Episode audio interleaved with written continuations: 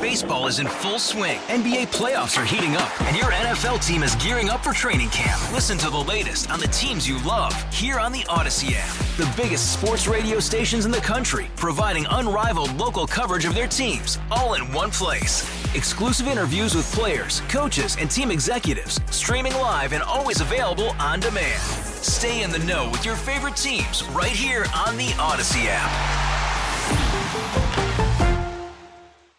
There has been a big shakeup at the Uvalde, Texas School District Police Department following the deadly shooting last May. CBS News reporter Chris Fox in Texas is joining us on the news line with more. So, Chris, what happened today in Uvalde?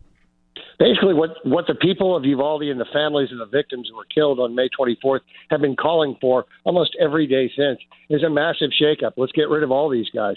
And today they suspended their entire school district police force, uh, at least quote for a while uh, as they review. And, and it kind of came about because yesterday, yesterday they fired one of the newly hired officers.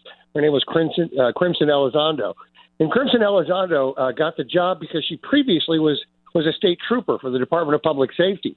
And uh, somehow uh, it was missed by the school board that she was actually one of the first responders to the shooting in the first place and uh, and, and did nothing. And, and uh, in their statement yesterday, the uh, school district said that they fired her over statements she made. There were body cam footage after the shooting was over, where she said something like uh, that she had her uh, child in daycare, but if she had a child in that school, she would have gone in. And they found that insensitive. Uh, what the people of Uvalde are saying is, how did you hire her in the first place? Because this is how sensitive it is. I, I was in Uvalde uh, for the first day of school uh, on uh, September 6th, the day after Labor Day, and one of the contingency plans was for state troopers to be there on, on site at the elementary schools and the entire school district schools for, for security, for safety, to put families at ease. And one of the things that the families all said at the time was, we don't want any DPS officers who were there that day because the idea being they didn't have the guts to go inside. Why do we want them here now? And that this is uh, on top of it. So it seems as if problems in the abject failure failure of a response, and then the response afterward, it, it seems to be getting worse. Chris, who will be responsible for watching over the school district now with the entire police department suspended? Well, they're they're temporarily suspended, and, and that's obviously the first question, uh, but not a question for the superintendent because uh, minutes ago he, he sent a memo to the school board asking them to take up his resignation and transition in the next board meeting. So he's on his way out too, which is what the people of Uvalde have been calling for. Let's clean house. And so it'll be interesting. I'm, I'm sure Uvalde police will be involved uh, in more insecurity, but we've yet to actually hear that. In the weeks after the massacre, Chris, we heard about a lot of investigations being launched into how police responded to it. Has anything come of those investigations yet?